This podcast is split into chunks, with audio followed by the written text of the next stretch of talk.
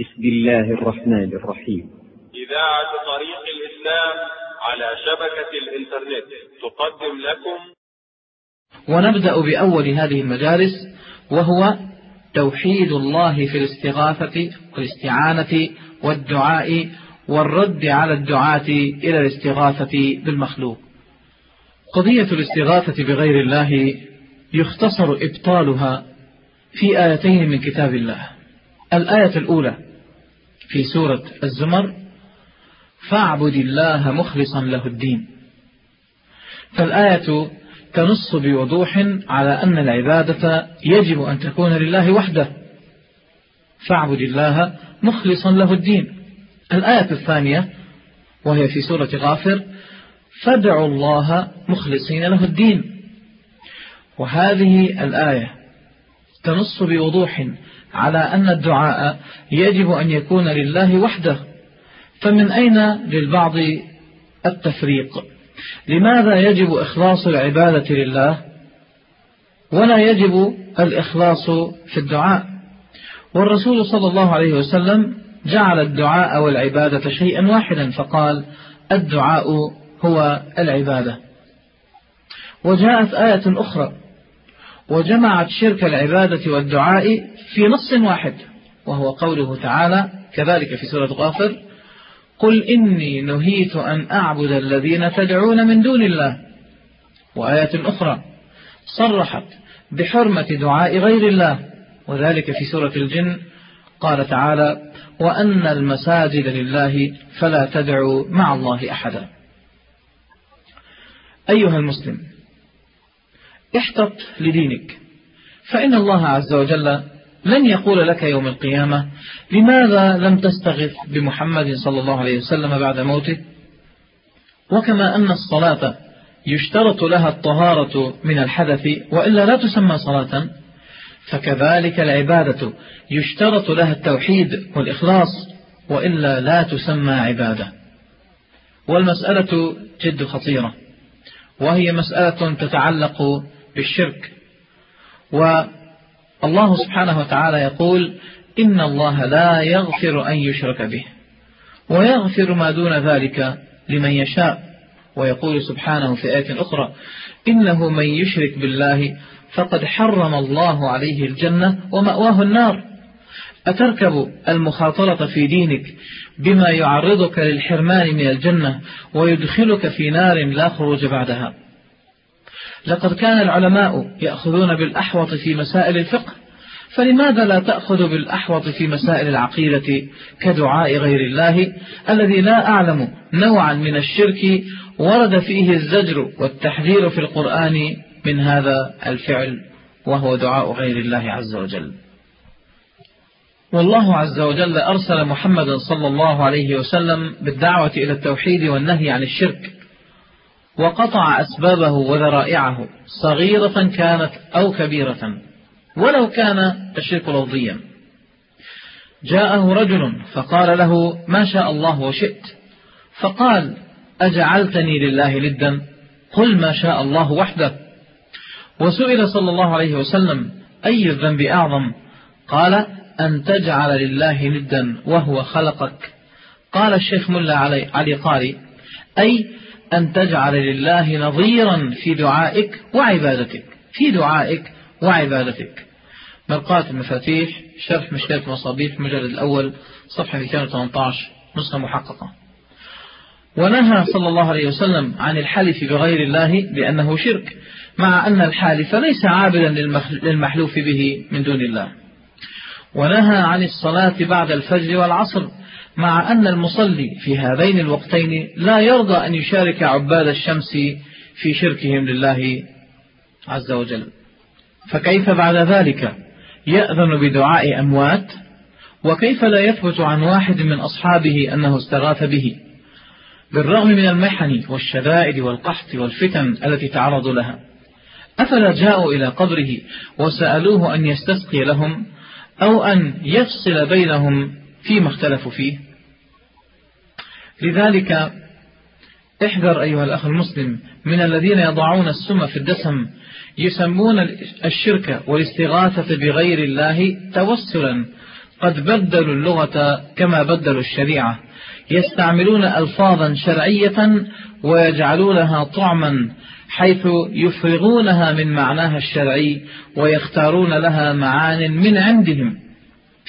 لذا كان من الواجب الاعتناء بالألفاظ الشرعية ومعرفة معانيها حتى لا تختلط المفاهيم ويتمكن المبطلون من التلبيس. وهم وإن زعموا أن استغاثتهم توسلا فليس الأمر بأمانيهم. إذ تبديل الألفاظ لا يغير من الحقيقة شيئا فإن العبرة بالحقائق لا بالتسميات. فالسلف الصالح تركوا التوسل به صلى الله عليه وسلم بعد موته بالإجماع كما في قصة القحط عن عمر حيث قال اللهم كنا إذا أجدبنا سألناك بنبيك صلى الله عليه وسلم.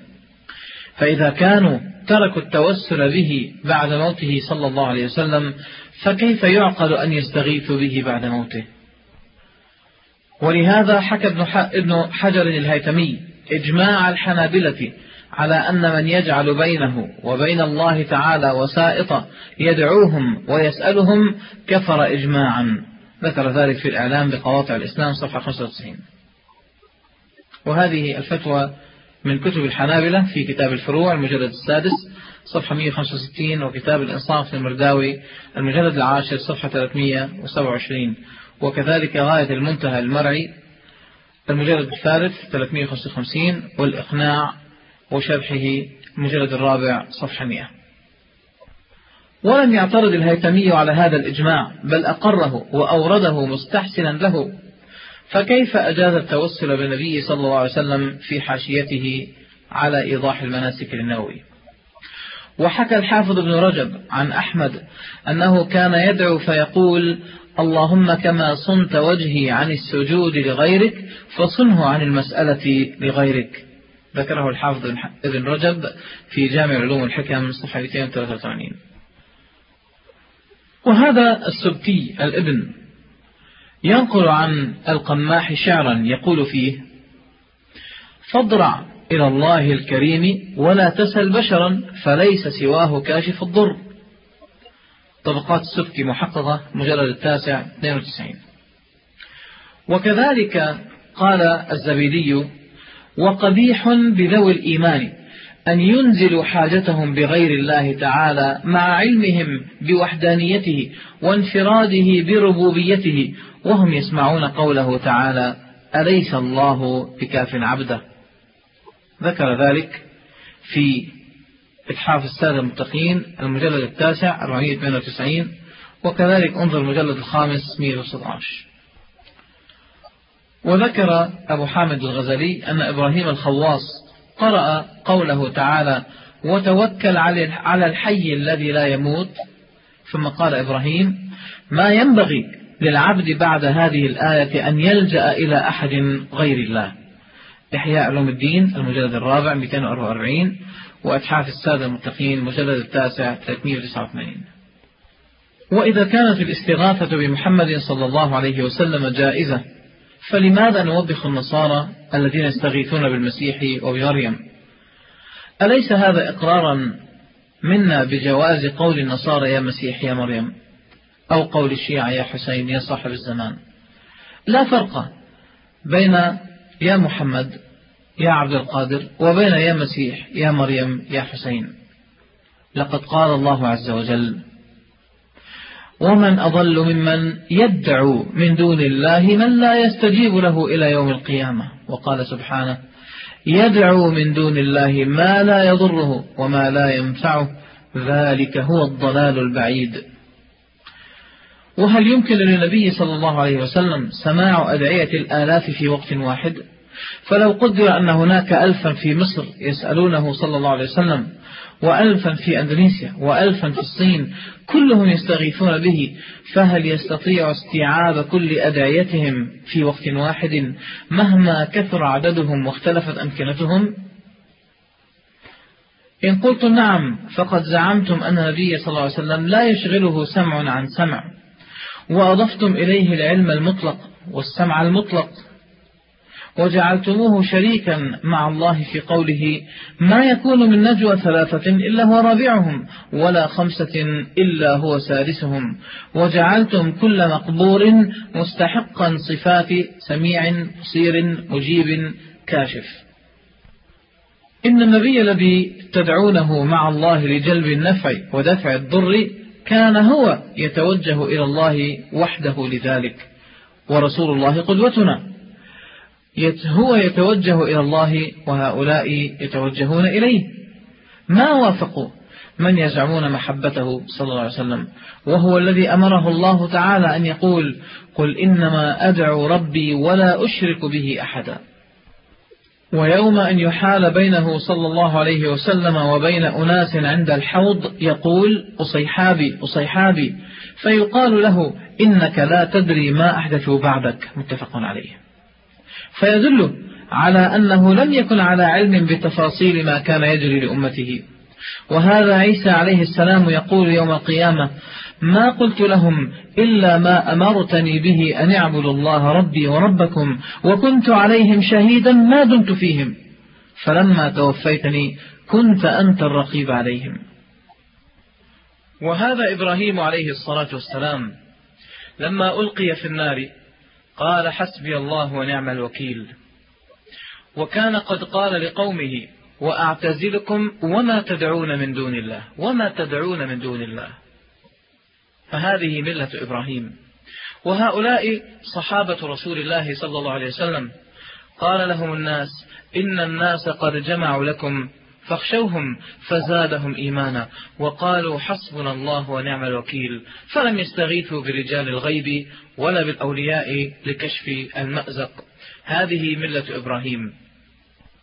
أما الاستغاثة بغير الله فهذه ليست ملة إبراهيم وإنما هي ملة أبيه آذر.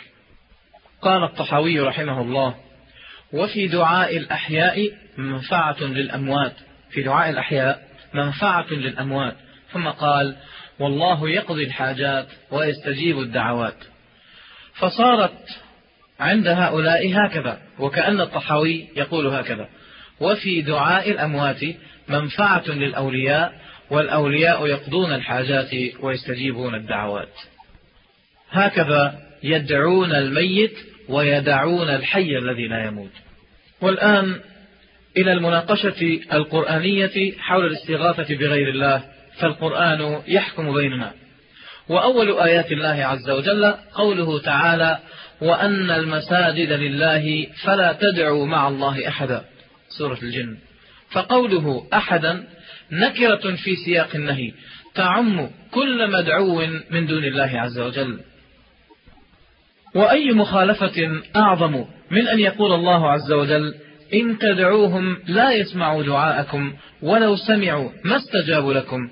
فيأتي من يقول بل يستجيبون لكم يسمعون دعاءكم.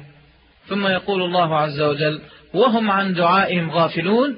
فيقول البعض بأنهم ليسوا غافلين وإنما القول بأنهم غافلون طعن فيهم.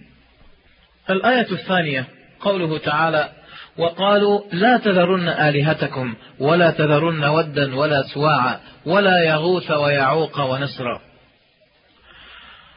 قال ابن عباس هذه أسماء رجال صالحين من قوم نوح عليه السلام فلما ماتوا بنوا لهم الصور والتماثيل. قال الحافظ ابن حجر وقصة الصالحين كانت مبتدأ عبادة قوم نوح لهذه الأصنام ثم تبعهم من بعدهم على ذلك. وذكر أنهم كانوا يتبركون بدعاء سواع وغيره من الصالحين ويتمسحون بصورته. فتح الباري المجلد 8 صفحة 668 وروى ابن جرير في تفسير هذه الآية قال حدثنا ابن حميد قال حدثنا مهران عن سفيان عن موسى بن محمد بن قيس أن يغوث ويعوق ونسرا كانوا قوما صالحين من بني آدم وكان لهم أتباع يقتدون بهم. فلما ماتوا قال أصحابهم لو صورنا صورهم كان أشوق لنا إلى العبادة. فصوروهم. فلما ماتوا وجاء آخرون دب إليهم إبليس فقال أي إبليس إنما كانوا يعبدونهم وبهم يسقون المطر كانوا يستسقون بهم فعبدوهم. لم يكونوا يستسقون كاستسقاء الصحابة بالنبي صلى الله عليه وسلم حيث كانوا يأتون إليه فيطلبون منهم الدعاء فيدعو لهم كما نص على ذلك صحيح البخاري إذا راجعتم كتاب الاستسقاء وغيره من كتب الحديث وإنما كانوا يستسقون بهم وهم أموات. الآية الثالثة قال تعالى أفرأيتم اللات والعزى؟ عن مجاهد قال كان رجل صالح يلت السويق للحجاج فلما مات عكفوا على قبره. تفسير الطبري المجلد 17 صفحة 66 ولا يزال كثيرون يجهلون أن أصنام مشركي الأمس ما هي إلا رموز تذكارية للصالحين وأنهم ما عبدوا أصناما لمجرد حبهم للحجر والحديد وإنما عبدوا الصالحين الذين صورت الأصنام بصورهم. الآية الرابعة قوله تعالى ومن أضل ممن يدعو من دون الله من لا يستجيب له إلى يوم القيامة وهم عن دعائهم غافلون. فحكم على من دعا غيره بغاية الضلال ولم يستثن من الضلالة من يدعون الأنبياء والأولياء الآية الخامسة قال تعالى ويوم نحشرهم جميعا ثم نقول للذين أشركوا مكانكم أنتم وشركائكم وشركاؤكم. فزيلنا بينهم أي فرقنا بينهم وقال شركاؤهم ما كنتم إيانا تعبدون. ما كانت عبادتكم لنا؟ فكفى بالله شهيدا بيننا وبينكم. إن كنا عن عبادتكم لغافلين. أي كنا موتى لا نسمع ولا نعلم بعبادتكم لنا. كما قال تعالى ويوم القيامة يكفرون بشركهم. الآية السادسة قوله تعالى ويوم نحشرهم جميعا. ثم نقول للملائكة أهؤلاء إياكم كانوا يعبدون. فيقول فتقول الملائكة تبرأنا إليك ما كانوا إيانا يعبدون. وفي آية أخرى سبحانك أنت ولينا من دونهم بل كانوا يعبدون الجن أكثرهم بهم مؤمنون. الآية السابعة قال تعالى إن الذين تدعون من دون الله عباد أمثالكم فادعوهم فليستجيبوا لكم إن كنتم صادقين. والنبي صلى الله عليه وسلم عبد مثلنا. قال تعالى قل إنما أنا بشر مثلكم. فالنهي في هذه الآية عام عن دعاء جميع العباد. كل من كان عبدا لله لا يجوز دعاؤه. نعيد الآية إن الذين تدعون من دون الله عباد أمثالكم. فادعوهم فليستجيبوا لكم إن كنتم صادقين. لذا وجب بعد هذه الآية تخصيص الدعاء بالمعبود وحده. وهذا نص واضح في أن المشركين كانوا يدعون بشرا لا أصناما. الآية الثامنة قوله تعالى إن الذين تدعون من دون الله لن يخلقوا ذبابا ولو اجتمعوا له وإن يسلبهم الذباب شيئا لا يستنقذوه منه ضعف الطالب والمطلوب. فالأصنام والقبور تشترك في صفات الضعف فكلها لا تقدر على خلق ذبابة ولا على استعادة ما يسلبه الذباب منها. ولذلك من كان لا يقدر على خلق ذبابة فلا يجوز أن يدعى من دون الله. إن الذين تدعون من دون الله لن يخلقوا ذبابا وقال تعالى قل أرأيتم ما تدعون من دون الله؟ أروني ماذا خلقوا من الأرض؟ أم لهم شرك في السماوات؟ ثم قال تعالى هذا خلق الله فأروني ماذا خلق الذين من دونه. ثم قال وقال سبحانه وتعالى ما يملكون من قطمير فلا يملكون كشف الضر عنكم ولا تحويلا وهذا شامل للأصنام والقبور بل وللأنبياء. كل من لا يخلق ذبابا كل من كان بشرا مثلنا كل من لا يملك من قطمير لا يجوز أن يدعى من دون الله. قال إبراهيم عليه الصلاة والسلام لأبيه وما أملك لك من الله من شيء. وأمر الله نبينا صلى الله عليه وسلم أن يقول قل إني لا أملك لكم ضرا ولا رشدا. وأمر أن يقول لابنته لابنته فاطمة رضي الله عنها يا فاطمة أنقذي نفسك من النار لا أملك لك من الله شيئا لا أغني عنك من الله شيئا. الآية التاسعة قوله تعالى والذين تدعون من دون الله لا يخلقون شيئا وهم يخلقون أموات غير أحياء وما يشعرون أيان يبعثون. هل تتحدث الآية عن بعث الأصنام إلى الحياة بعد الموت؟ الأصنام لا, يحلها لا يحل بها موت ولا بعث لأنها خارجة عن قانون الحياة والموت والبعث ولأن الشعور يستعمل في من يعقل لا في أحجار. إذ هي جماد لا يصح وصفه بالحياة ولا بالموت فلم يبق إلا أن الكلام متعلق بالصالحين الذين نحتت الأصنام على صورهم.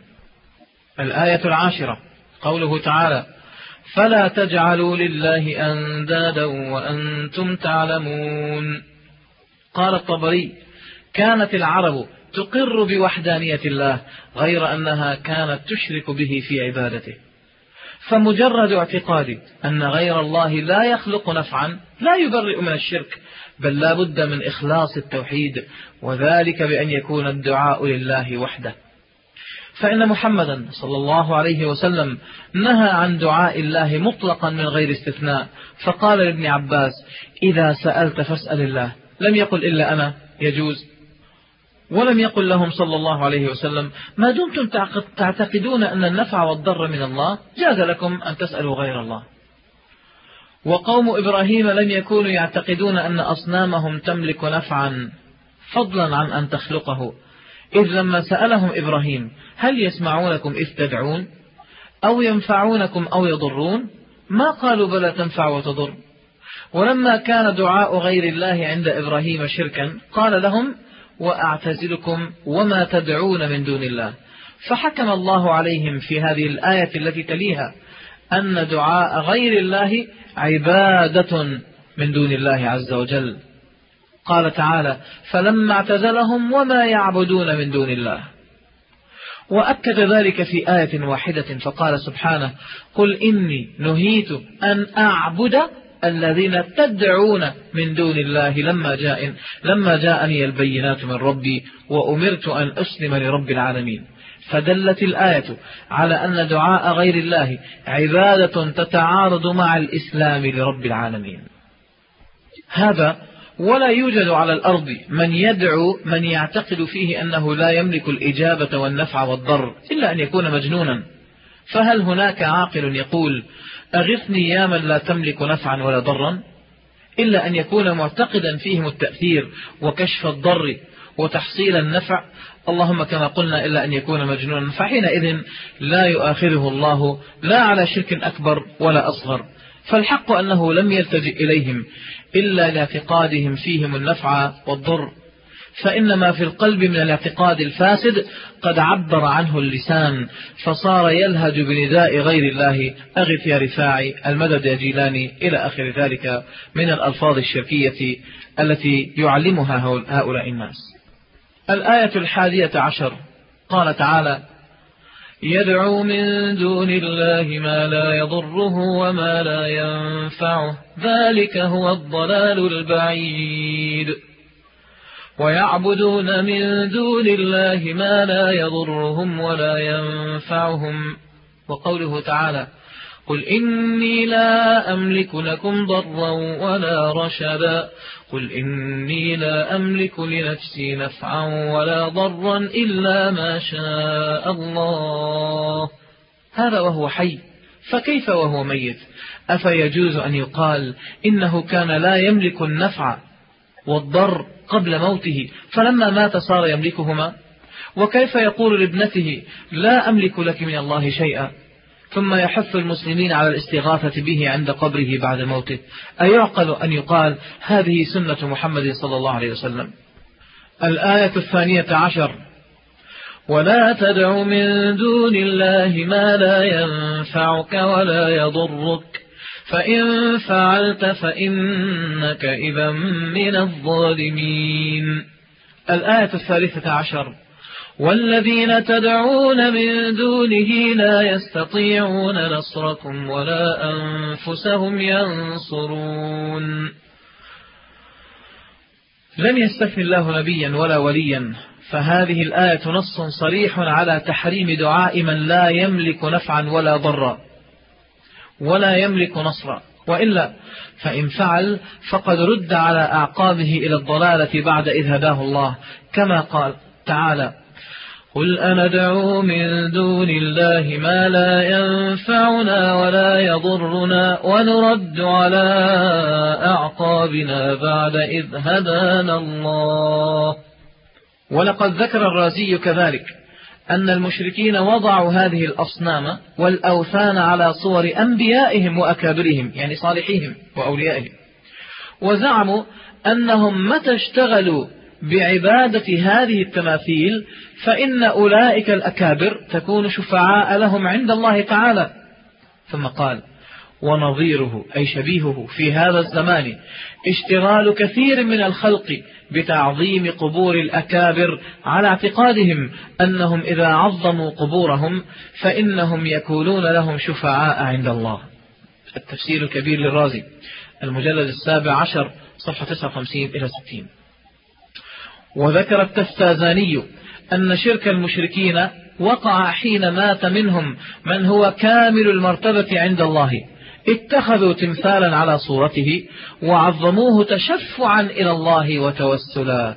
شرح المقاصد للتفتازاني المجلد الرابع صفحة 41 وهذا ما نؤكده دائما أن نوع شرك المشركين السابقين هو شرك هو شرك تشفع وتوسل بالصالحين ليقربوهم إلى الله زلفى. وإنما يقع اليوم في نفس الفخ من لم يعرف نوع الفخ الذي نصبه الشيطان لمشركي الأمس الذين كانوا يقولون ما نعبدهم إلا ليقربونا إلى الله زلفى. الآية الرابعة عشر قل أفرأيتم ما تدعون من دون الله إن أرادني الله بضر هل هن كاشفات ضره أو أرادني برحمة هل هن ممسكات رحمته قل حسبي الله عليه يتوكل المتوكلون فمن لم يكتف بدعاء الله وحده لم يكن حسبه الله قال تعالى أليس الله بكاف عبده؟ فمن لم يكتف بالله عز وجل فليس الله بكاف له وهو, يز وهو مخالف لهذه الآية ويزعم أن الله لا يكفيه ولهذا يبحث عن غيره يدعوه من دونه. الآية الخامسة عشر وإذ قال الله يا عيسى ابن مريم أأنت قلت للناس اتخذوني وأمي إلهين من دون الله النصارى يعتقدون أن مريم لا تخلق نفعا ولكنهم يطلبون منها أن تشفع لهم عند الرب وتخلصهم وتقضي حوائجهم. لا يقولون إنها إله لكن الله حكم بأنهم يؤلهونها لأنهم كانوا يدعونها مع الله كما في تفسير قوله تعالى قل ادعوا الذين زعمتم من دونه فلا يملكون كشف الضر عنكم ولا تحويلا قال ابن عباس ومجاهد وهم عيسى وأمه وعزير والملائكة والشمس والقمر والنجوم. تفسير اللغوي المجلد الخامس. صفحة 101 نسخة محققة وكل من دعا ميتا أو غائبا من الأنبياء والصالحين فقد دعا من لا يملك كشف الضر عنه ولا تحويلا. وقد اعترف الرازي بأنه ليس المراد بالآية الأصنام لأنه تعالى قال في صفتهم أولئك الذين يدعون يبتغون إلى ربهم الوسيلة قال وابتغاء الوسيلة إلى الله تعالى لا يليق بالأصنام تفسير الرازي المجلد العاشر صفحة 232 الآية السادسة عشر قوله تعالى ومن أضل ممن يدعو من دون الله من لا يستجيب له إلى يوم القيامة وهم عن دعائهم غافلون. وهذه صفات مشتركة بين الأصنام والقبور. جمع الله بينهما في آية واحدة فقال إنك لا تسمع الموتى ولا تسمع الصم الدعاء. وقد استدل ابن الهمام بهذه الآية على عدم سماع الأموات وأن عدم سماع الكفار فرع عن عدم أو فرع عدم سماع الموتى. فتح القدير مجلد الثاني 104 طبع دار الفكر أو 269 دار أهياء التراث. وهذه الآية مفسرة بقوله تعالى وهم عن دعائهم غافلون وأفضل التفسير تفسير القرآن بالقرآن. ولقد احتج مشايخ الحنفية رحمهم الله على عدم سماع الموتى بقصة أصحاب الكهف.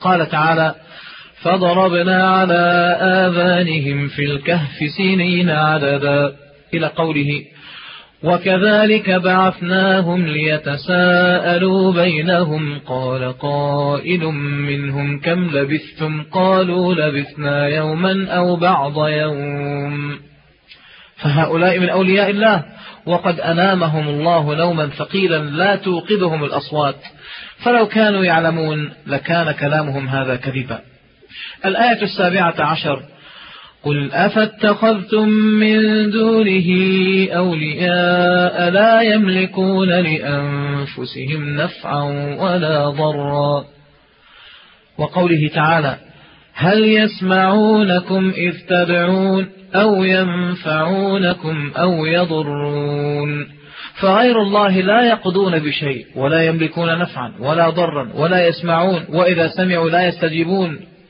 ولكن المخالفين للقرآن يقولون بلى يقضون بشيء ويستجيبون لمن شاءوا بل يخرجون من قبورهم ثم يقضوا حاجات المستغيثين بهم ثم يعودون إلى قبورهم. أهذا هو دين التوحيد الذي جاء به محمد صلى الله عليه وسلم. والدعاء عبادة كما قال رسولنا صلى الله عليه وسلم الدعاء هو العبادة. راه أحمد وأبو داود بإسناد صحيح. وفي رواية الدعاء مخ العبادة. لكن هذه الرواية التي رواه الترمذي في الدعوات ضعيفة السند فيها عبد الله ابن لهيعة ولها شاهد من حديث النعمان ابن بشير. على كل حال رواية الدعاء هو العبادة أصح من رواية الدعاء من من رواية الدعاء مخ العبادة. وما سماه النبي صلى الله عليه وسلم عبادة لا يجوز للناس صرفه لغير الله مع الكراهة. لأن البعض قد يقول دعاء غير الله يجوز مع الكراهة. لكن كيف يكون مكروها فقط؟ وقد قال صلى الله عليه وسلم الدعاء هو العبادة. هل يجوز صرف الدعاء لغير الله مع الكراهة؟ وقد قال ابن عباس في قوله تعالى ادعوني أستجب لكم قال أفضل العبادة الدعاء. رواه الحاكم في المستدرك بإسناد صحيح. ووافق الذهبي الحاكم على صحة الحديث. انظر المستدرك المجلد الأول صفحة 491 وتفسيره هذا لغوي وشرعي. علمنا إياه سيد البشر وأفصحهم صلى الله عليه وسلم. فقال إذا سألت فاسأل الله وإذا استعنت فاستعن بالله. فدل على أن الدعاء من أعظم أنواع العبادة. قال تعالى وقال ربكم ادعوني أستجب لكم.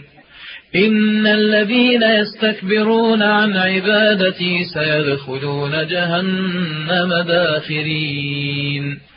ادعوني أستجب لكم. ثم قال إن الذين يستكبرون عن عبادتي ادعوني عبادتي. قال الطبري أيعبدوني؟ في قوله تعالى ادعوني أيعبدوني. قال القرطبي فدل على أن الدعاء هو العبادة. تفسير الطبري المجلد السادس عشر الجزء الرابع والعشرين صفحة والخمسين وكذلك تفسير القرطبي المجلد الثامن جزء 15 صفحة 214 قال الحافظ بن حجر وشذت طائفة فقالوا المراد بالدعاء في هذه الآية ترك الذنوب. وأجاب الجمهور بأن الدعاء من أعظم العبادة.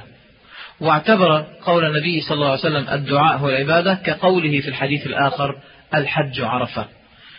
فتح الباري المجلد الحادي عشر صفحة 94 فقوله تعالى إن الذين يستكبرون عن عبادتي قال السدي في هذه الآية أي يستكبرون عن دعائي. قال الحافظ وضع عبادتي موضع دعائي.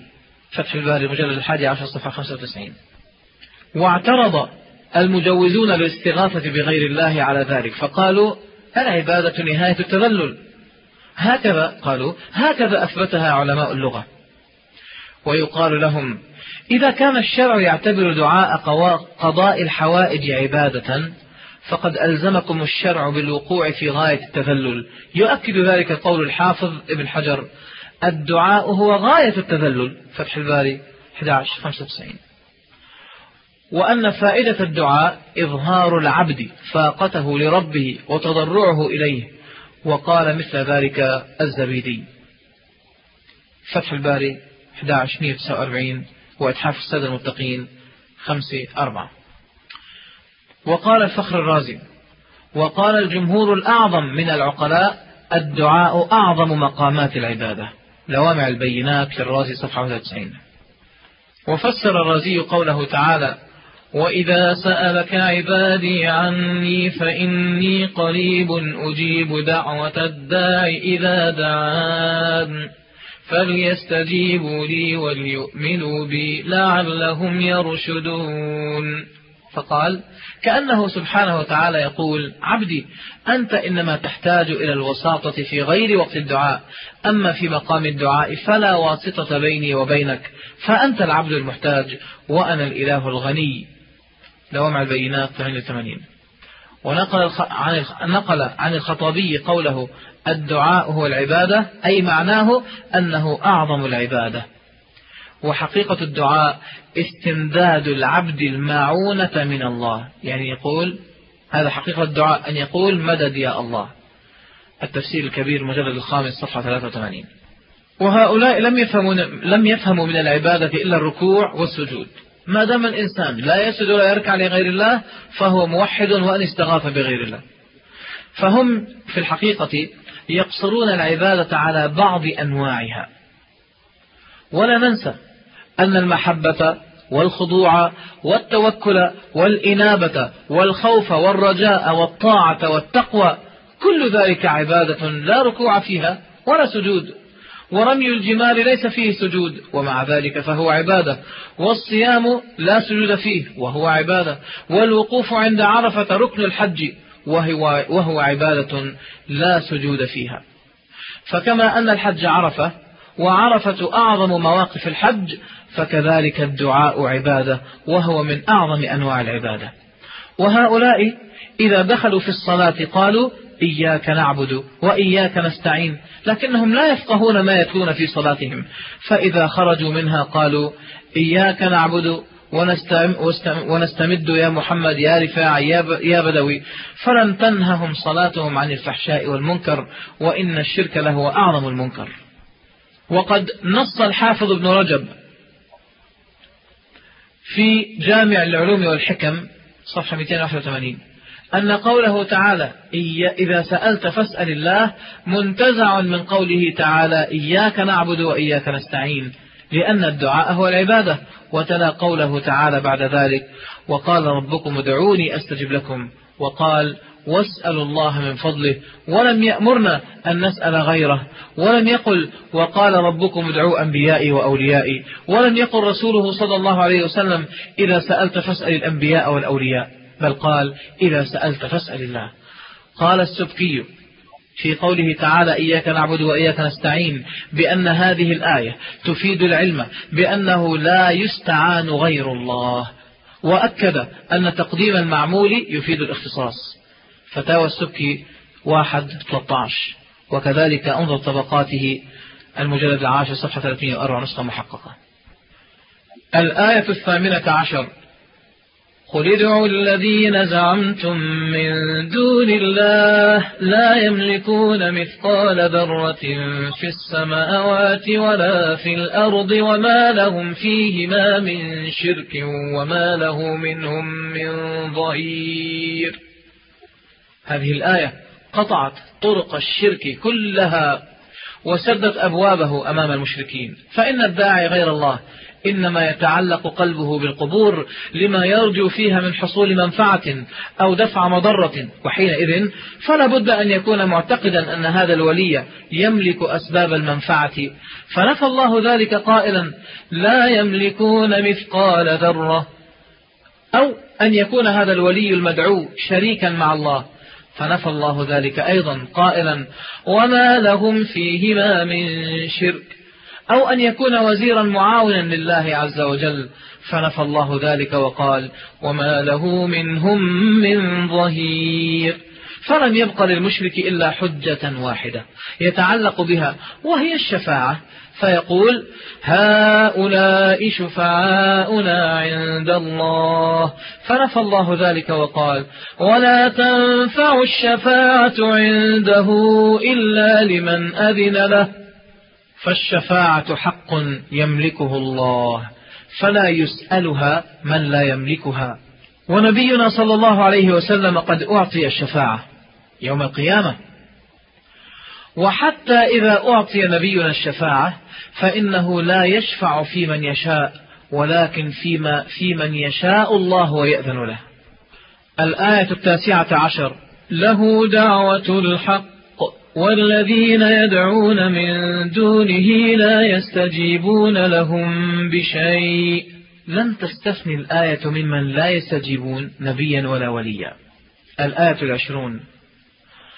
أمن يجيب المضطر إذا دعاه ويكشف السوء. الآية الواحدة والعشرون. وإن يمسسك الله بضر فلا كاشف له إلا هو. وتذكر مع هذه الآية قوله تعالى وإذا سألك عبادي عني فإني قريب أجيب دعوة الداع إذا دعان. أجابت هذه الآية عن سابقتها فمن كان قريبا ومن كان متفردا بكشف الضر لا يجوز الاستغاثة بغيره. فالموحدون أتباع الملة الحنيفية يجيبون عن قوله تعالى أمن يجيب المضطر إذا دعاه ويكشف السوء ويجعلكم خلفاء الأرض. يقولون اللهم أنت وحدك الذي يجيب المضطر إذا دعاه وتكشف السوء وما لنا من دونك من ولي ولا شفيع. الآية الثانية والعشرون. فادعوا الله مخلصين له الدين. فدعاء الله إخلاص في الدين وإخلاص في العبادة. كما قال تعالى فاعبد الله مخلصا له الدين. فالله سمى الدعاء دينا. فمن أخلص الدعاء لله فقد أخلص له الدين والعبادة. ومن دعا غيره لم يخلص له الدين ووقع في الشرك. كما قال تعالى قل إنما أدعو ربي ولا أشرك به أحدا وقال تعالى فإذا ركبوا في الفلك دعوا الله مخلصين له الدين فلما نجاهم إلى البر إذا هم يشركون. وقال سبحانه وإذا غشيهم موج كالظلل دعوا الله مخلصين له الدين والذي أمرنا أن نعبده مخلصين له الدين قال وما أمروا إلا ليعبدوا الله مخلصين له الدين هو الذي أمرنا أن ندعوه مخلصين له الدين كما قال فادعوا الله مخلصين له الدين ولو كره الكافرون من كره أن ندعو الله مخلصين له الدين فقد كره أن نعبد الله مخلصين له الدين وقد عرض نفسه أن يصيبه أن يصيبه آخر هذه الآية ولو كره الكافرون وقد جعل الله دعاءه وحده شرطا لصحة الاعتقاد بوحدانيته كما قال هو الحي لا إله إلا هو فدعوه مخلصين له الدين فأنتم لستم مطالبين فقط بدعاء الله فحسب بل أنتم مطالبون بالإخلاص في الدعاء فهل تدعون الله مخلصين له الدين؟ والدعاء صلاة. أنت تدعو غير الله؟ إذا أنت تصلي لغير الله وتعبد غير الله. قال تعالى ولا تصل على أحد منهم مات أبدا. وأمرنا أن ندعو لنبيه صلى الله عليه وسلم فقال يا أيها الذين آمنوا صلوا عليه. وفي الحديث الملائكة تصلي على أحدكم ما دام في مصلاه الذي صلى فيه. رواه البخاري ومسلم. قال النووي في شرح مسلم مجلد الأول 317 الصلاة هي الدعاء. هذا قول جماهير أهل اللغة العربية والفقهاء وغيرهم. الآن فإذا كان الدعاء هو الصلاة كما دلت عليه نصوص الكتاب والسنة فكيف جاز عند قوم دعاء غير الله؟ ولم يجد عندهم الصلاة لغير الله مع أن الصلاة بمعنى الدعاء هذا تناقض. إذا فليجوز الصلاة لغيره أو دعاء غيره أثناء الصلاة ولا يفرق بعد ذلك بين دعاء ودعاء. فإذا كان الدعاء صلاة وعبادة ألزمنا من يدعون غير الله أنهم يعبدون غير الله ويصلون لغير الله فقد أمر الله عز وجل أن نعبده وحده فقال واعبدوا الله ولا تشركوا به شيئا. قارنوا هذه الآية بالآية التالية في سورة الجن قل إنما أدعو ربي ولا أشرك به أحدا. الآية الأولى واعبدوا الله ولا تشركوا به شيئا. الآية الثانية قل إنما أمرت قل إنما أدعو ربي ولا أشرك به أحدا. الآية الثالثة والعشرون. ذلكم الله ربكم له الملك. وإذا كان الله هو المالك وجب أن يكون هو المدعو وحده. والذين تدعون من دونه ما يملكون من قطمير.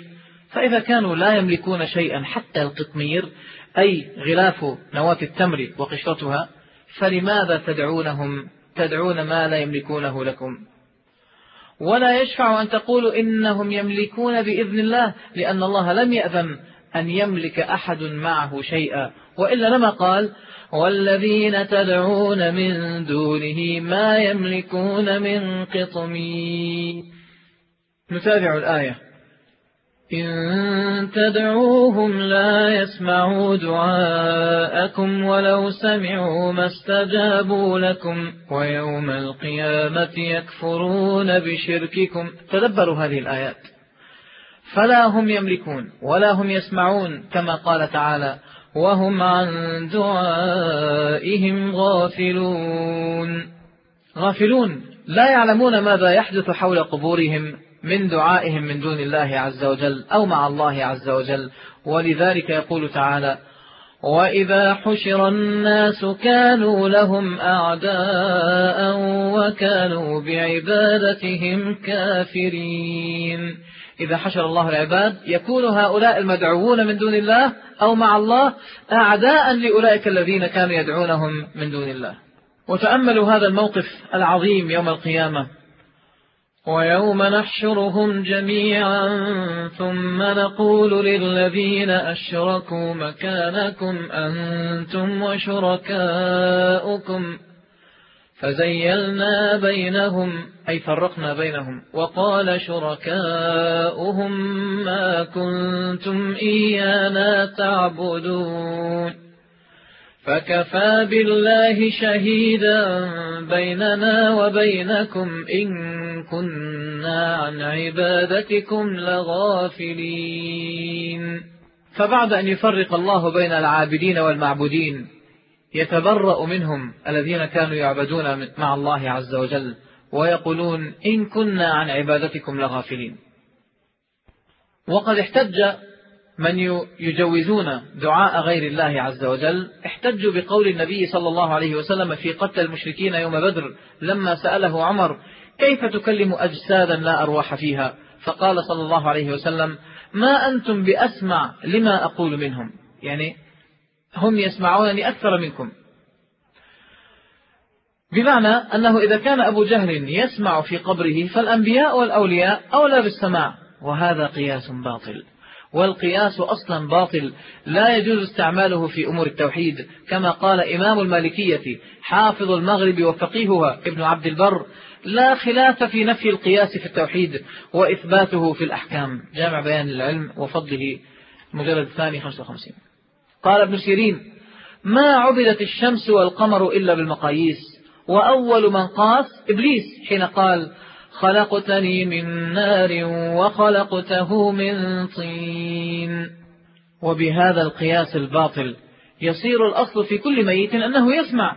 هذا فهم باطل يتعارض مع قوله تعالى وما أنت بمسمع من في القبور وقوله تعالى إنك لا تسمع الموتى لو كان ما تقولونه صحيحا فما معنى قوله تعالى؟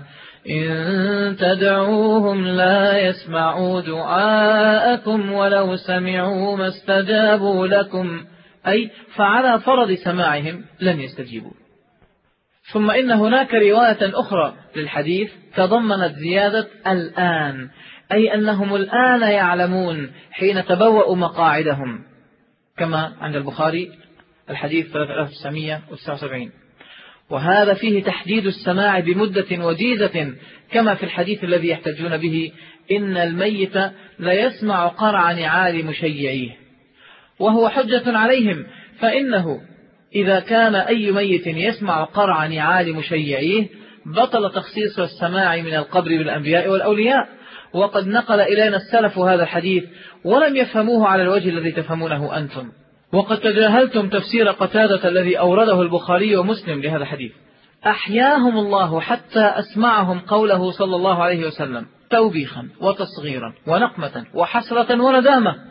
البخاري 3976 ومسلم 2875 وانظر الحافظ السادة المتقين من جلد العاشر 380 وقد احتجوا أيضا بأن الحي يقرئ الميت السلام كقوله صلى الله عليه وسلم عند زيارة القبر أو قبور المسلمين السلام عليكم دار قوم مؤمنين. ثم قالوا هل يلقى السلام على من لا يسمع؟ والجواب على ذلك أنه ليس كل من خوطب يكون سامعا بالضرورة. فقد خاطب عمر بن الخطاب الحجر الأسود. فهل نقول أن الحجر الأسود يرد عليه أو أنه يتكلم؟ وليس كل من سمع يكون مجيبا بالضرورة. كما قال تعالى ولو سمعوا ما استجابوا لكم. فقد فسر الحافظ سلام آه، الحافظ بن حجر سلام زائر المقابر السلام عليكم بمعنى أي اللهم اجعل السلام عليكم. الأجوبة المهمة صفحة 24 تحقيق مأمون محمد أحمد منسوخ من مخطوطة محفوظة بدار الكتب المصرية. والأحناف أشد الناس إنكارا لمسألة سماع الميت فقد جاء في رد المحتار على الدر المختار المجلد الثالث 180 أن إسماع الكافرين يوم بدر حالة خاصة جعلها الله زيادة في حسرتهم. وأن سماع الميت قرع نعال مشيعيه يكون في أول الوضع في القبر فقط وهو قول العلامة الشيخ أحمد الطحطاوي في حاشيته على مراقي الفلاح للشرنبلالي شرح نور الإيضاح باب أحكام الجنائز. قال وأكثر مشايخنا على أن الميت لا يسمع عندهم. صفحة 326 أضاف وأما السلام عليهم فحملوه على أنه دعاء لهم وليس خطابا لأن السلام إنما هو دعاء لهم بالرحمة والأمن. صفحة 341 الطبعة الأزهرية. وقد احتجوا أيضا برؤية نبينا صلى الله عليه وسلم عند المعراج. واحتجوا بالحديث مررت بموسى ليلة أسري بي عند الكتيب الأحمر وهو قائم يصلي في قبره. استدلوا بذلك بهذا الحديث على جواز أن نسألهم وهم في قبورهم. وأن موسى كان سبب تخفيف الصلاة فحصل به نفع وهو ميت. ونسأل بعد ذلك هل هذا الفهم الذي فهمتموه سبقكم إليه السلف الصالح؟ هل بنى الصحابة على على هذا الحديث جواز دعاء موسى من دون الله؟ هل ثبت عن واحد منهم أنه كان يدعو موسى من دون الله أو مع الله بناء على هذا الحديث؟ لماذا تأتون بمفاهيم جديدة لم يسبقكم, لم يسبقكم إليها السلف؟ وهذا رسول الله صلى الله عليه وسلم كان يلقى جبريل فهل كان يستغيث الصحابة بجبريل؟ أم أنهم كانوا يستغيثون ربهم؟ فاستجاب لهم أني ممدكم بألف من الملائكة. لماذا لم يستغيثوا بالملائكة مباشرة مع أن الله عز وجل قال إني ممدكم بألف من الملائكة؟ ثم حياة الأنبياء في قبورهم لا ينكرها أحد. وكلام نبينا صلى الله عليه وسلم لموسى حالة خاصة في وقت خاص فإنه لم يكن يكلم موسى في أي وقت وإنما كلمه يوم المعراج. ثم إن موسى صلى الله عليه وسلم هو الذي طلب من النبي صلى الله عليه وسلم أن يسأل الله التخفيف فقال ارجع إلى ربك واسأله. فإن استطعتم أن يحصل لكم النفع من موسى من دون أن تسألوا موسى فقد طبقتم الحديث. وإن فهمتم من ذلك ما لم يفهمه السلف الصالح فجوزتم الاستغاثة بموسى بناء على الحديث فقد خالفتم الحديث بل خالفتم أحاديث وآيات أخر. قال تعالى وأن المساجد لله فلا تدعوا مع الله أحدا. وقال صلى الله عليه وسلم إذا سألت فاسأل الله. ولكن في الحديث فوائد أخرى تجاهلتموها ومنها أن الحديث أفاد عدو الله فوق سماواته. ففي السماء السابعة فرضت الصلاة خمسين ولما رجع النبي صلى الله عليه وسلم إلى الصلاة إلى السماء الخامسة لقي موسى فأمره أن يرجع إلى الله فيسأله التخفيف حتى قال النبي صلى الله عليه وسلم فلم أزل أرجع بين ربي وبين موسى. فليس من الإنصاف أن تحتجوا بنصيب من الحديث وتعرض عن النصيب الآخر. والمنصفون الموحدون أهل السنة لا يعلقون حكم سؤال المقبور على حياته أو موته ولكن مدار الحكم على المشروع الوارد فلا يوجد في دين الإسلام الحث على محادثة أو مطالبة أو سؤال مدفون أو ميت. فالحديث حجة عليكم. فلم يقل أغثنا يا موسى أو المدد على النحو الذي تفعلونه حين تقولون لغير الأنبياء مدد يا رفاعي مدد يا جيلاني. أو كما رويتموه عن علي بن عثمان الرفاعي خليفة أحمد الرفاعي أنه قال يا سادة من كان منكم له حاجة فليلزمني بها ومن شكى إلي سلطانه أو شيطانه أو زوجته أو دابته أو أرضه إن كانت لا تنبت أو نخله إن كان لا يثمر أو دابته إن كانت لا تحمل فليلزمني بها فإني مجيب له. قلادة الجواهر 323 روضة الناظرين 84 جامع كرامات الأولياء المجلد الأول 162 وإذا اختلفنا في فهم نص فإننا نرجع إلى فهم الصحابة والصحابة كما قلنا لم يفهموا الحديث على النحو الذي تفهمونه. ثم إن النبي صلى الله عليه وسلم رأى موسى وغيره من الأنبياء في السماوات على قدر منازلهم ولم يكن عاكفا عند قبر موسى. والفرق كبير جدا بين الأمرين. وإذا كانت أرواح الشهداء في حواصل طير خضر تسرح في الجنة فأرواح الأنبياء في أعلى عليين ولم يعرف عن السلف مخاطبة شهداء ولا أنبياء. واحتج هؤلاء أيضا بقول النبي صلى الله عليه وسلم الأنبياء أحياء في قبورهم يصلون. ولكن الذي أخبرنا صلى الله عليه وسلم أن الأنبياء أحياء في قبورهم يصلون ما أجاز لنا أن نسألهم مع الله. فقال إذا سألت فاسأل الله. ألم يكن النبي عليه الصلاة والسلام يعلم أن الأنبياء السابقين أحياء في قبورهم فلماذا لم يسألهم؟ ولم يفعل صحابته شيئا من ذلك. ولم يعلم أحدا من أصحابه أن يستغيثوا بنبي من الأنبياء. ثم إن قوله تعالى عن عيسى صلى الله عليه وسلم ما قلت لهم إلا ما أمرتني به أن اعبدوا الله ربي وربكم وكنت عليهم شهيدا ما دمت فيهم فلما توفيتني كنت أنت الرقيب عليهم وأنت على كل شيء شهيد. دل هذا دلت هذه الآية على أن الأنبياء وإن كانوا أحياء فإنهم لا يعودون شهداء على قومهم لأنه قال فلما توفيتني كنت أنت الرقيب عليهم. ودعاء غير الله باطل بالنص من, قوله تعالى ذلك بأن الله هو الحق وأن ما يدعون من دونه هو الباطل وأن الله هو العلي الكبير. فحكم الله على كل دعاء لغيره أنه باطل. فإذا كان كذلك فكيف يزعم هؤلاء الجاهلون أن قول النبي صلى الله عليه وسلم إذا سألت فاسأل الله لا يعني لا تسأل أحدا غير الله. على معنى أن سؤال غير الله جائز مع الكراهة بدليل أن النبي لم يقل لا تسأل أحدا غير الله. سبحان الله ألم يصف الدعاء عليه الصلاة والسلام بأنه عبادة؟ الدعاء هو العبادة. فكيف يجيز صلى الله عليه وسلم عبادة مع الكراهة؟ ولنفرض أن الرسول لم يقلها. ألم يقلها الله؟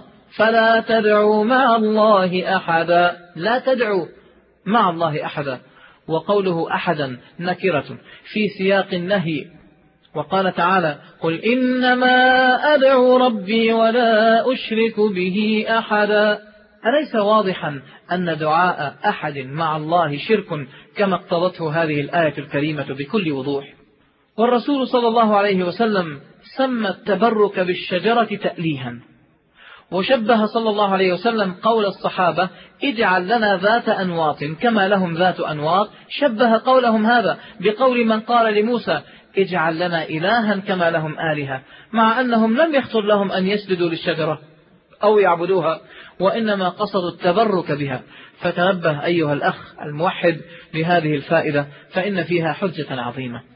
وكذلك أصحاب الكهف هربوا من الشرك وكانوا يقولون ربنا رب السماوات والأرض لن ندعو من دونه إلها لقد قلنا إذا شططا. وقالوا عن قومهم اتخذوا من دونه آلهة لولا يأتون عليهم بسلطان بين. وقد سارع قومهم إلى اتخاذ قبورهم مكانا للتبرك والدعاء. قال تعالى قال الذين غلبوا على أمرهم لنتخذن عليهم مسجدا. فإذا كان دعاء غير الله تأليها لغير الله كان حقيقة قولكم أجعلت المدعو واحدا شبيها بقول من قالوا أجعل الآلهة إلها واحدا إن هذا لشيء عجاب. دعاء غير الله شرك. الآية الرابعة والعشرون. قل إنما أدعو ربي ولا أشرك به أحدا. فالشرك إنما حصل بدعاء غيره معه. نبيا كان أو وليا قال صلى الله عليه وسلم من مات وهو يدعو من دون الله ندا دخل النار. رواه البخاري في الجنائز 1238 وهذا تحقيق قوله تعالى وادع إلى ربك ولا تكونن من المشركين. الآية الخامسة والعشرون. فإذا ركبوا في الفلك دعوا الله مخلصين له الدين فلما نجاهم إلى البر إذا هم يشركون في أول الآية دعوا الله في آخر الآية لما نجاهم صاروا مشركين الآية السادسة والعشرون ثم قيل لهم أين ما كنتم تشركون من دون الله قالوا ضلوا عنا بل لم نكن ندعو من قبل شيئا كذلك يضل الله الكافرين الله عز وجل حكم على دعائهم مع الله غير الله بأنه كفر فانتهت الآية كذلك يضل الله الكافرين. وقال تعالى قل أرأيتكم إن أتاكم عذاب الله أو أتتكم الساعة أغير الله تدعون إن كنتم صادقين. بل إياه تدعون فيكشف ما تدعون إليه إن شاء وتنسون ما تشركون. الأنعام أربعين. تتكلم عن الدعاء ثم عن الشرك. هذه النصوص القرآنية واضحة في أن دعاء غير الله شرك. فهل أنتم منتهون؟ الآية السابعة والعشرون. وإذا رأى الذين أشركوا شركاءهم قالوا ربنا هؤلاء شركاؤنا الذين كنا ندعو من دونك. فألقوا إليهم القول إنكم لكاذبون. النحل 86 فالذين قالوا إنكم لكاذبون ليس الأصنام. وإنما البشر الذين تم نحت صورهم على شكل تماثيل وأصنام ودعوا من دون الله. الآية الثامنة والعشرون.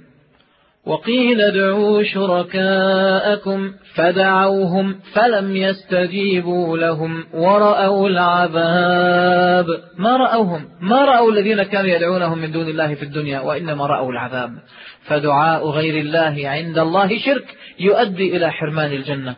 وإلى الدخول في جهنم.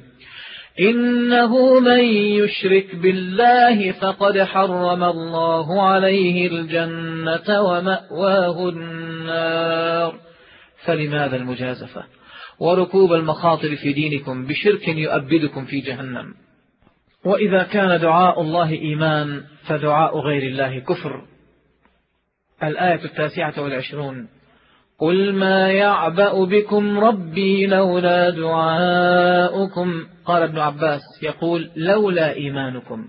تفسير ابن جرير المجرد التاسع جزء 19 35 وذكره البخاري في كتاب الإيمان فقال عنون بقوله في باب دعاؤكم إيمانكم. انظر فتح الباري المجلد الأول 49 ويقول الله يوم القيامة لمن كان يدعون مع الله غيره ثم قيل لهم أين ما كنتم تشركون من دون الله؟ قالوا ضلوا عنا بل لم نكن ندعو من قبل شيئا كذلك يضل الله الكافرين. في أول الآية أينما كنتم تشركون؟ في وسط الآية بل لم نكن ندعو في آخر الآية يضل الله الكافرين. واجتمع وصف الكفر والشرك لمن يدعو غير الله في آية واحدة. فقال تعالى ذلكم بأنه إذا دعي الله وحده كفرتم وإن يشرك به تؤمنوا.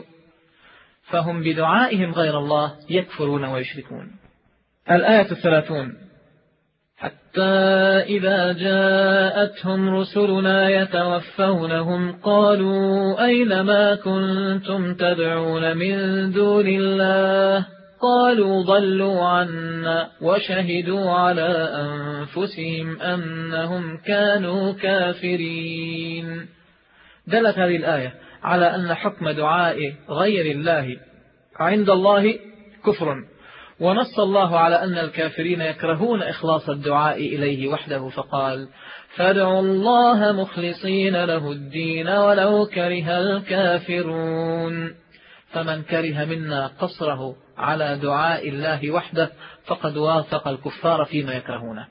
الآية الواحدة والثلاثون وإذا مس الإنسان ضر دعا ربه منيبا إليه ثم إذا خوله نعمة منه نسي ما كان يدعو إليه من قبل وجعل لله أندادا ليضل عن سبيله.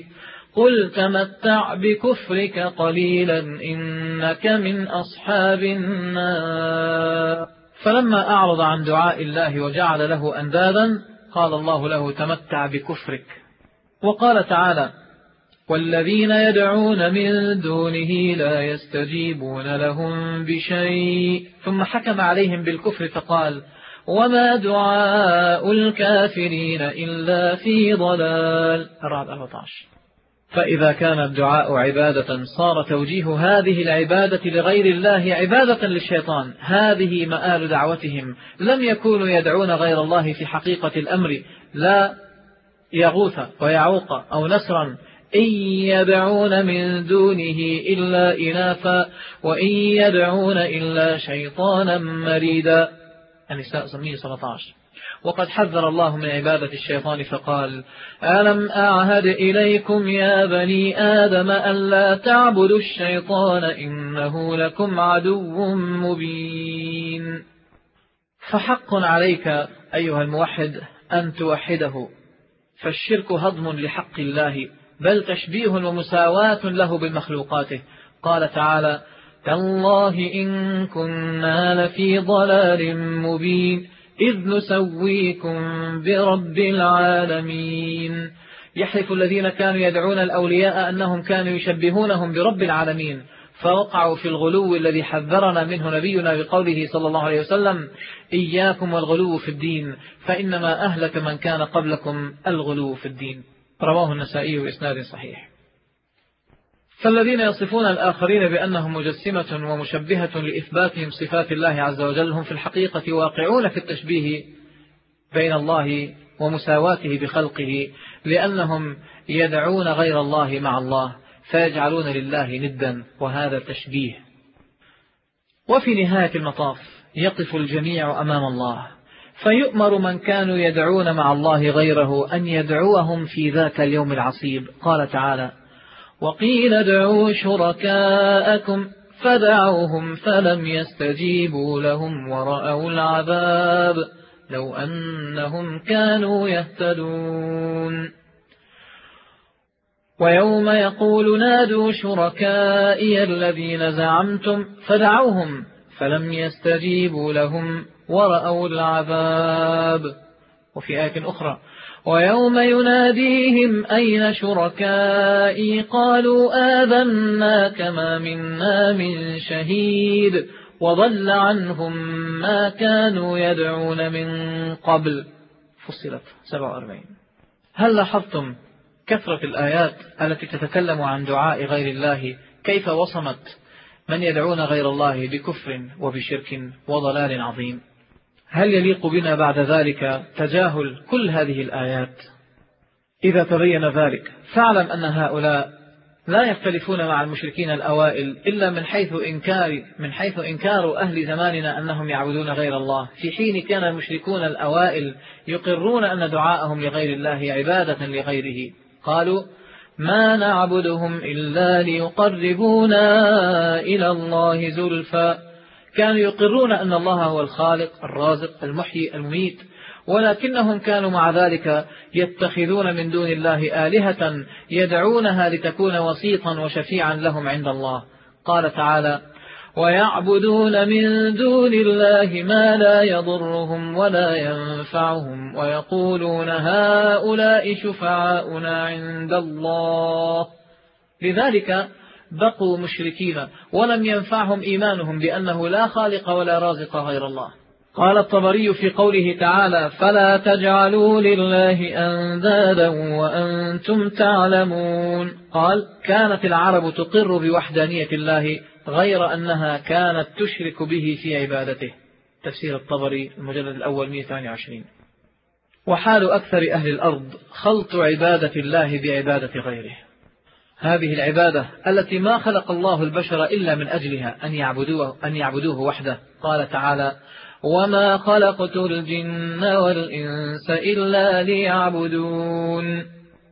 ولكن حال أكثرهم أنه لا يؤمن بالله إلا بعد أن يخلط عبادة الله بعبادة غيره.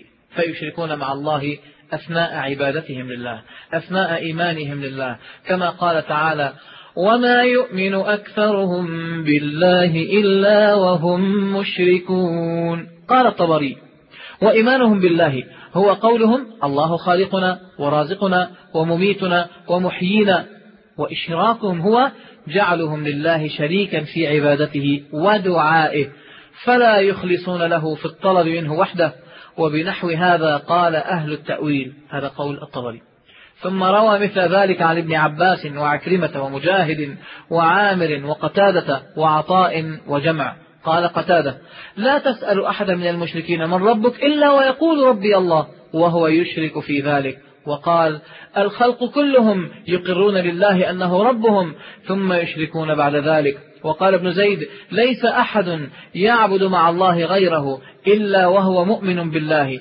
ويعرف أن الله ربه وخالقه ورازقه وهو يشرك به. ألا ترى كيف كانت العرب تلبي تقول لبيك اللهم لبيك لبيك لا شريك لك إلا شريكا هو لك تملكه وما ملك. المشركون كانوا يقولون لبيك لا شريك لك لكنهم يضيفون إلا شريكا هو لك تملكه وما ملك. تفسير الطبري المجلد الثالث عشر صفحة خمسين والدر المنثور المجلد الرابع 120 للسيوطي. وقال ابن عبدين الحنفي في حاشيته إن الوثنية لا ينكرون الصانع تعالى واحتج بقوله تعالى ولئن سألتهم من خلق السماوات والأرض ليقولن الله. ومع هذا ظن من لم يعرف الجاهلية أن المشركين ما داموا يعتقدون أن الله هو الخالق وأنه لا خالق مع الله فلا يزالون موحدين. ولهذا لم ينفعهم إذ أشركوا بالله أن يجيبوا بأن خالق الكون هو الله فإن إبليس يعلم أن الله هو الخالق هو الرازق وحده وهذا بالطبع لا ينفعه. وكانوا إذا مسهم الضر في البحر أو وقعوا في شدة لجأوا إلى الله فإذا ركبوا في الفلك دعوا الله مخلصين له الدين فلما نجاهم إلى البر إذا هم يشركون. ولم يكونوا يعتقدون أن أصنامهم هي الخالقة. قال تعالى قل من يرزقكم من السماء والأرض أم من يملك السمع والأبصار ومن يخرج الحي من الميت ويخرج الميت من الحي ومن يدبر الأمر فسيقولون الله فكيف تعجب اليوم إذا قال قائل إن مشركي اليوم مع قولهم لا إله إلا الله يقعون في شرك من كانوا يخالفون لا إله إلا الله. فإن لا إله إلا الله كلمة إخلاص ولا. ولا بد أن يوافقها عمل الإخلاص ولا ينفع مع عمل الشرك كلمة الإخلاص. ولقد أخبر رسولنا صلى الله عليه وسلم أن أقواما من هذه الأمة سيلحقون بالمشركين فقال صلى الله عليه وسلم لا تقوم الساعة حتى يلتحق أقوام من أمتي بالمشركين ويعبدون الأوثان راه أبو داود بإسناد صحيح. ولنضرب مثالا يوضح مخالفة هؤلاء للشرع والعقل. أنت تعلم مثلا أن زيدا غني يملك أموالا كثيرة وقد عرض عليك إذا احتجت شيئا أن تأتيه ليعطيك ما تريد. فقال لك زيد سلني ما شئت من مال فإني أعطيك. لكنك مع حاجتك للمال وعلمك بأن زيدا يملكه لم تذهب إليه بل ذهبت إلى عمرو وهو رجل فقير لا يملك مالا فقلت له أعطني مالا يا عمرو. فقال لا أغني عنك شيئا لا أغني عنك من زيد شيئا. إذا سألت فاسأل زيدا فإني لا أملك لك مما عند زيد شيئا. فامتنعت من الذهاب إلى زيد وأصريت على الأخذ من عمر ما ليس عنده. فكم تكون غبيا معاندا إذا كنت مصرا على أن تسأل عمرا ما ليس عنده باعترافه. أو تصر عليه أن يطلب لك مالا من زيد وقد قال لك زيد وعمر عليك أن تسأل زيدا فقط. ولما, ولما دعا هؤلاء غير الله أعرضوا عن دعاء الله وحده. بل جعلوا من علامات الصوفي الحقيقي أن لا يكون له إلى الله حاجة. هذا أورده القشيري في رسالته صفحة 82 ما هي علامات الصوفي الحقيقي؟ قال أن لا يكون له إلى الله حاجة. وكذلك قال أن لا يسأل الله الجنة ولا يستعيذ به من النار. صفحة 82 وكذلك صفحة 125 وجعلوا سؤال الله أقل المنازل وترك سؤاله أعظم المنازل. فزعم القشيري أن ألسنة المبتدئين منطلقة بالدعاء المبتدئين. وألسنة المتحققين خرست عن ذلك. وزعم أن عبد الله بن المبارك قال ما دعوت الله منذ خمسين سنة ولا أريد أن يدعو لي أحد. الرسالة القشيرية صفحة 121 أهذا كلام يقوله أحد عنده دين وعقل؟ واحتجوا بأن ابن عمر خدرت رجله فقيل له اذكر أحب الناس إلي فقال يا محمد. وزعموا أن بعض المحرفين حذفوا يا النداء من كتاب الأدب المفرد للبخاري. ولكن ذكر الشيخ عبد الباسط فاخوري مفتي بيروت الرواية وضبطها بدون ياء النداء وهذا الموافق لرواية سفيان. وها هنا إشكالات حول أصل مصداقية هذه الرواية لا يجوز تجاوزها. الأول التحقق من النسخة المخطوطة. هل تضمنت لفظ النداء؟ الثاني صحة السند إلى ابن عمر وأن يكون متواترا بحسب الاشتراط الأشعري لقبول الرواية في العقائد. ثالثا أن هناك روايتين متضادتين إحداهما تتضمن يا النداء والأخرى لا تتضمنها فيجب الترجيح بين الروايتين قبل المسارعة إلى الاحتجاج بواحدة منها بحسب ما تهواها النفوس. الرابع مخالفة هذه الرواية للقرآن. قال تعالى فلا تدعوا مع الله أحد. ومخالفتها للسنة. قال صلى الله عليه وسلم إذا سألت فاسأل الله. بل مخالفة لقول الصحابة فإن سالم بن عبد الله بن عمر بن الخطاب قال لا تسأل أحدا غير الله. انظر حية الأولياء المجلد الثاني 194 وسير أعلام النبلاء المجلد الرابع 463 وعلى فرض صحة سند هذه الرواية إلى ابن عمر فإن الصحابي وقوله وفعله يجب أن يكون مقيدا بموافقة قول الله ورسوله صلى الله عليه وسلم. قال خير هذه الأمة بعد نبيها أبو بكر رضي الله عنه أطيعوني ما أطعت الله فيكم فإن عصيته فلا طاعة لي عليكم. فلا نترك كتاب الله وسنة رسوله صلى الله عليه وسلم وفعل جمهور الصحابة لفعل فرد منهم هذا إذا ثبت عنه ذلك بسند صحيح. فهب أن يا النداء دعاء لغير الله. فماذا قال رب ابن عمر؟ ورسول ابن عمر وابن عبد الله بن عمر لقد قال تعالى فلا تدعوا مع الله أحدا. وقال صلى الله عليه وسلم إذا سألت فاسأل الله.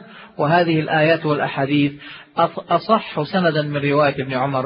ولا يترك قول الله ورسوله صلى الله عليه وسلم لقول ابن عمر إلا متحيز. عديم الإنصاف مفضل لكلام غير الله ورسوله على كلام الله ورسوله. ومثل هذه الرواية إن صحت يجعلها الله فتنة للذين لم يرد الله أن يطهر قلوبهم ولا ليهديهم سبيلا. فهي مخالفة, مخالفة لعمل جمهور الصحابة حيث تركوا التوسل به بعد موته وتوسلوا بعمه حين أصيب المسلمون في عهده بالقحط والجدب. فلو جاز الاستغاثة بالنبي لمجرد خدر الرجل فالاستغاثة به عند وقوع المجاعة أولى. ولو كانت الاستغاثة عند الصحابة جائزة لأجاز التوسل به صلى الله عليه وسلم. غير أن الثابت عند البخاري أنهم تركوا التوسل به بعد موته. ثبت ذلك بأدلة أصح إسنادا من الأسانيد المشكلة التي تتمسكون بها وأوضح متونا منها. فكيف يترك الصحابة التوسل ويجيزون الاستغاثة؟ وكيف تكون الاستغاثة به بعد موته جائزة عندهم وهم لم يجيزوا لأنفسهم التوسل به بعد موته وهو أمر دون الاستغاثة؟ أمر آخر وهو أن ابن عمر أصيب بالعمى ولم يعرف عنه أنه استغاث بالنبي فكيف يستغيث بالنبي لمجرد خدر الرجل ولا يستغيث به لمصيبة هي أعظم من خدر الرجل؟ لو كانت الاستغاثة به جائزة لفعل ذلك ابن عمر. وهذا رد على احتجاجكم برواية عثمان ابن حنيف في قصة الأعمى. وهذا مما سيأتي بيانه بالتفصيل. أمر آخر. أن الرجل قال لابن عمر اذكر أحب الناس إليك. فأمره بتذكره ولم يقل له استغث بأحب الناس إليك. فقال محمد أو يا محمد. أي يا محمد أنت أحب الناس إلي فكانت إجابة ابن عمر مطابقة لسؤال من أمره بتذكر أحب الناس إليه وأما أن تكون استغاثة فجواب ابن عمر يكون غير مطابق لما سأله أن يذكره ولم يسأله ولم يسأله أن يدعوه مع الله. ومن هذا الباب أوردها البخاري وابن تيمية وابن السني أو السني على فرض ثبوت لفظ النداء. فلم يبني النووي ولا ابن علان ولا البخاري على رواية ابن عمر جواز الاستغاثة بغير الله وإنما كان شرح ابن علان للرواية دليلا على بطلان ما يذكره هؤلاء كما سيأتي. فذكر الحبيب عند الخدر كان أمرا شائعا عند العرب وجاءت أشعارهم بهذه العادة, بهذه العادة الشائعة. فروى ابن السني في قول الوليد بن عبد الملك في حبابة أثيبي مغرما كلفا محبا إذا خدرت له رجل دعاك.